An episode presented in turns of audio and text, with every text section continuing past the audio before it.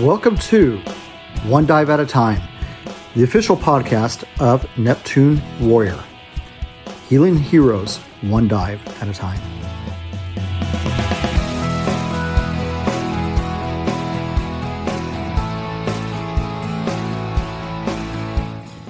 Hey, this is Rob. I am the founder and the director of Neptune Warrior, where our mission is healing heroes one dive at a time.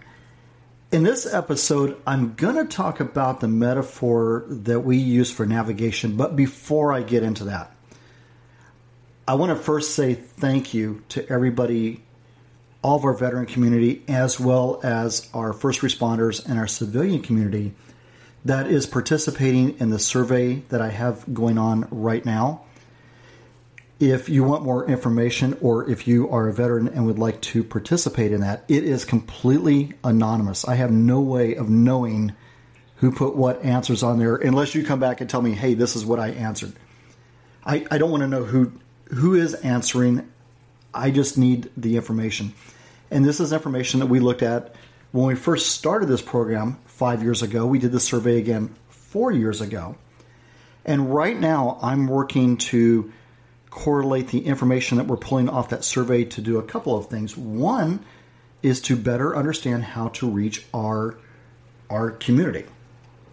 And the second one is really looking at some things that I've got that, I'm theorizing on PTSD and trauma after childhood, like as you first come into the military and trying to separate out that between high ops tempo, combat experience, and things like that. So we could definitely use any any input on that. But what I'm finding out is is really interesting, and it correlates with the information that we found to be true several years ago. It's just that we have a little more a little more knowledge about it, and of course we've had a chance to work, you know, to really work with our our veterans. But there's some things that we're finding out about our community as we go through that. First of all, uh, our veterans actually have a fourfold increase in the likelihood of alcoholism, and that's something that we didn't realize before.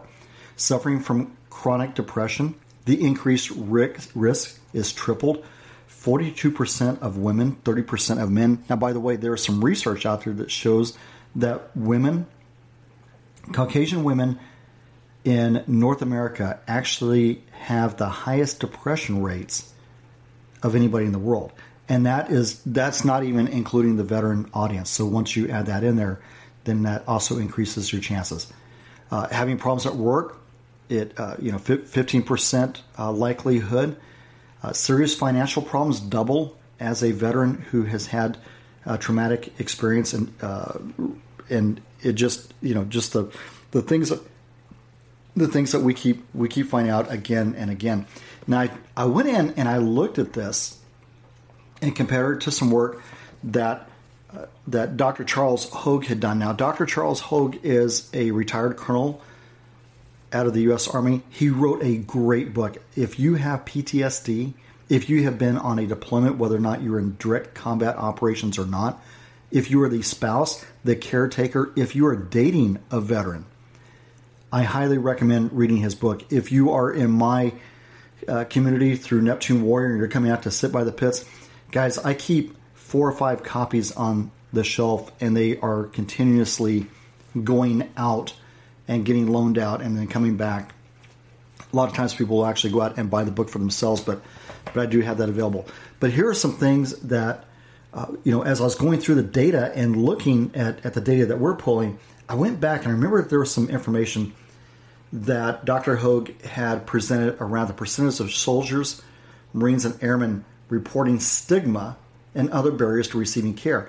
Now, it's because that stigma is one of the reasons why I started Neptune because I wanted to get you know get away from from the stigma and and help my you know my fellow service members get away from the stigma that this whole thing around PTSD and trauma it isn't life ending. In fact, you know you you know it doesn't mean that everything comes to a halt. It means that we need to back up, we need to reassess and and then move forward. But here are some things that that I found to be really interesting. The the difference between uh, you know all, all other soldiers, marine, airmen, sailors, you know, be, if they're in the same unit, seventeen percent say that they don't trust mental health professionals. If someone is diagnosed with PTSD, that jumps up to thirty eight percent. Six percent don't know where to get help if they haven't been diagnosed. Twenty two percent say they do know where to get help. So that that that is a little better number. One of the things that we're finding though is that difficulty in getting time off for treatment. 55% of veterans who have been diagnosed with PTSD say it's difficult to get time off, or at least that's the perception or the stigma, whereas it's only 22%. And the numbers just keep, you know, the numbers just keep rolling in. Uh, that it would harm my career. 50% say uh, that going out and getting help or receiving care, it would harm their career versus 24%. And in my own story, I know that coming back off of a mission, they had us all in the base theater. And while we were there, standing in the back was the commander and the first sergeant. And there was a mental health professional that said, Hey, you guys have seen a lot of things that you probably were not expecting to see. You know, as a matter of fact, I mean, we, you know, we'd, we'd seen body parts, we'd seen bodies, I mean, all kinds of stuff, right? And, and in a later podcast, I'll go into the details of what that assignment was. But I remember that the chaplain in the front and the mental health professional in the front said, All right, anybody who's having nightmares, who's having flashbacks, who's having difficulty, that's facing depression, that has lost their appetite for food, has lost desire for sex, just go ahead and raise your hand and I'll give you my card and a pamphlet. And I can tell you right now, out of a 44 man deployment team, nobody Nobody, not a single person raised their hand. Why?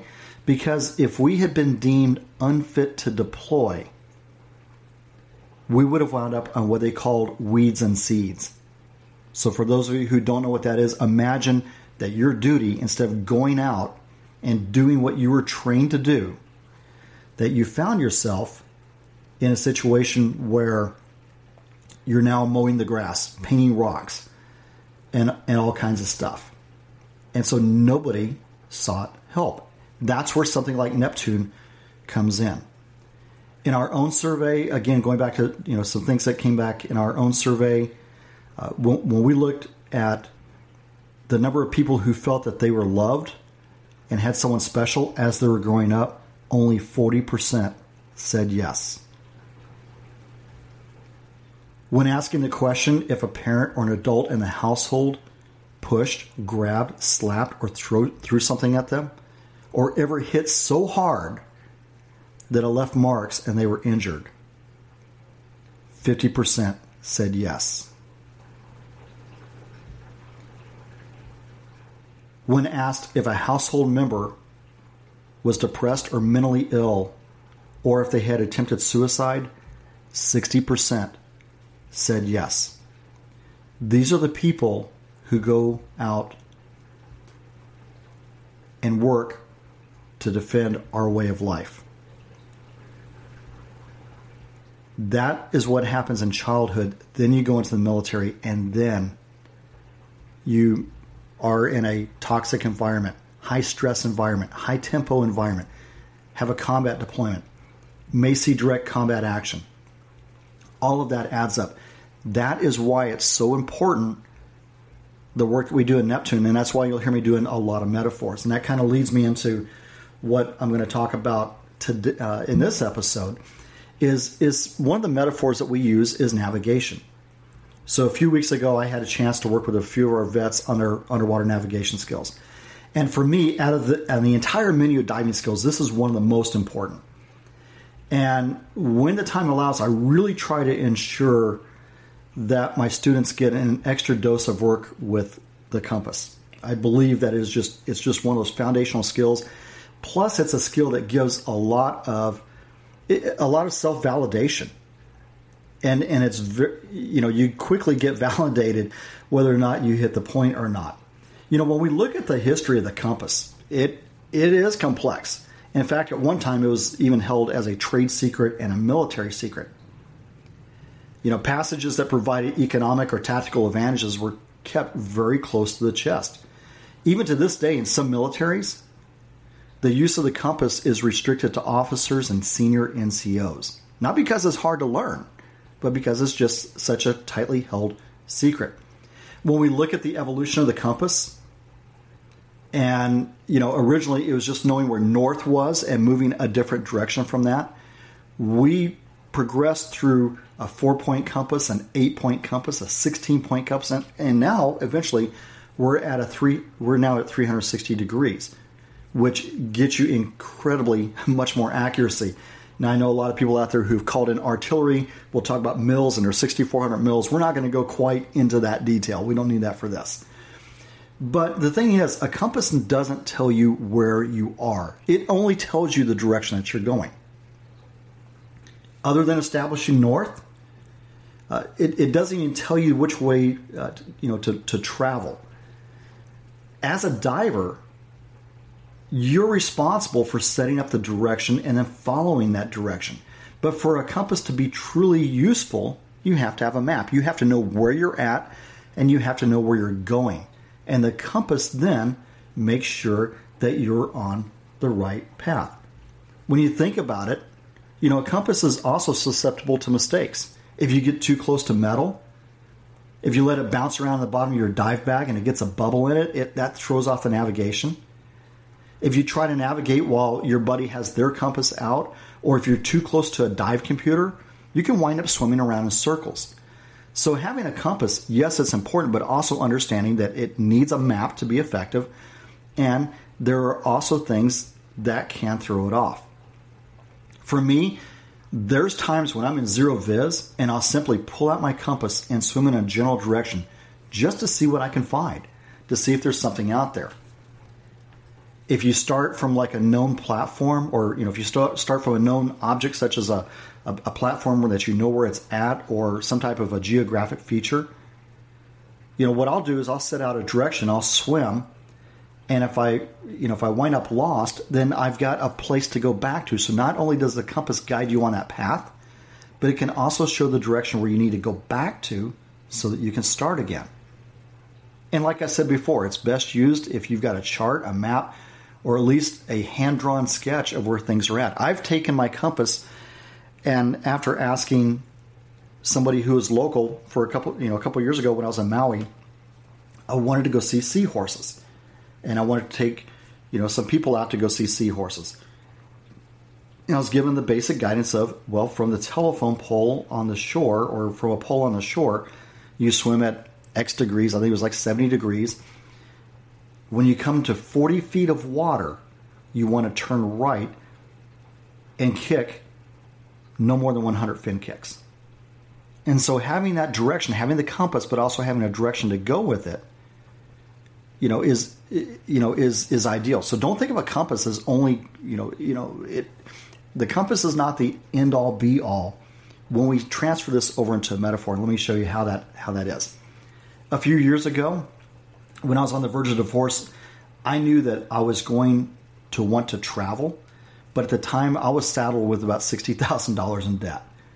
And you guys have heard my, my debt speech a couple of times if you've listened to this podcast. My map had the endpoint of wanting to do more dive travel and not do it on a credit card. I didn't want to go on a trip and come back and face credit card debt. So on the map, I had certain places I had to navigate to first. Know, first of all, I had to re- I had to reduce the consumer debt that I had. I had to pay off a student loan. I had to pay off my Jeep. Those were all points on the map to get me to that end goal to travel more. I also knew that there was checkpoints along that, and I knew that there were certain actions that needed to take place on each objective. And so, not eating out, you know, the only time I saw a restaurant was when I was delivering for Uber Eats knowing that I had to work an extra job. So I actually got a job at a big box retailer and I was making an extra 500 to $1,000 per paycheck. Plus, I was getting my workouts in because I was doing night stalking. I was doing a lot more, you know, teaching of scuba classes for, for non veterans. And I wasn't doing stupid stuff. I was doing more meal prep instead of eating processed foods or buying, uh, you know, just whatever happened to be, you know, whatever happened to be around. I did more meal prep and saved a ton of money by doing that. And my direction, my compass, was taking me to each of those points that I had placed out on that map. And I actually reduced my monthly expenses by about $2,000. It was pretty big. And then going through that, it actually led me into a new gig working as a financial coach to help other people do the same things. So, guess who's doing more dive travel now? But again, it's using those metaphors. You know, I'm, again, I'm using the, the, the compass as a metaphor. And I want you to think about how a compass, you know, what is your compass? And what's on your map as you try to move forward?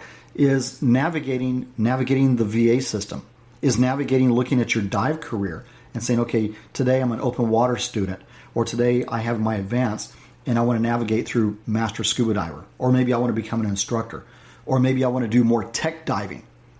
So all those are things that, that can be placed on your map that will get you in the direction, you know, using the compass you, and using that to get you going in the direction that you need to accomplish some of those goals. That is one of the key things that we teach in Neptune is hey, have a goal, have a purpose, and go out and meet it.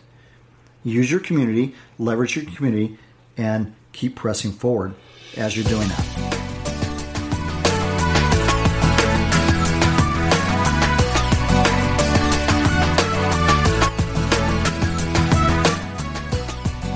So, hey, thank you so much for listening to this episode. I know I kind of meandered around a little bit, but there were some things I wanted to get across today that are vitally important for what we're doing.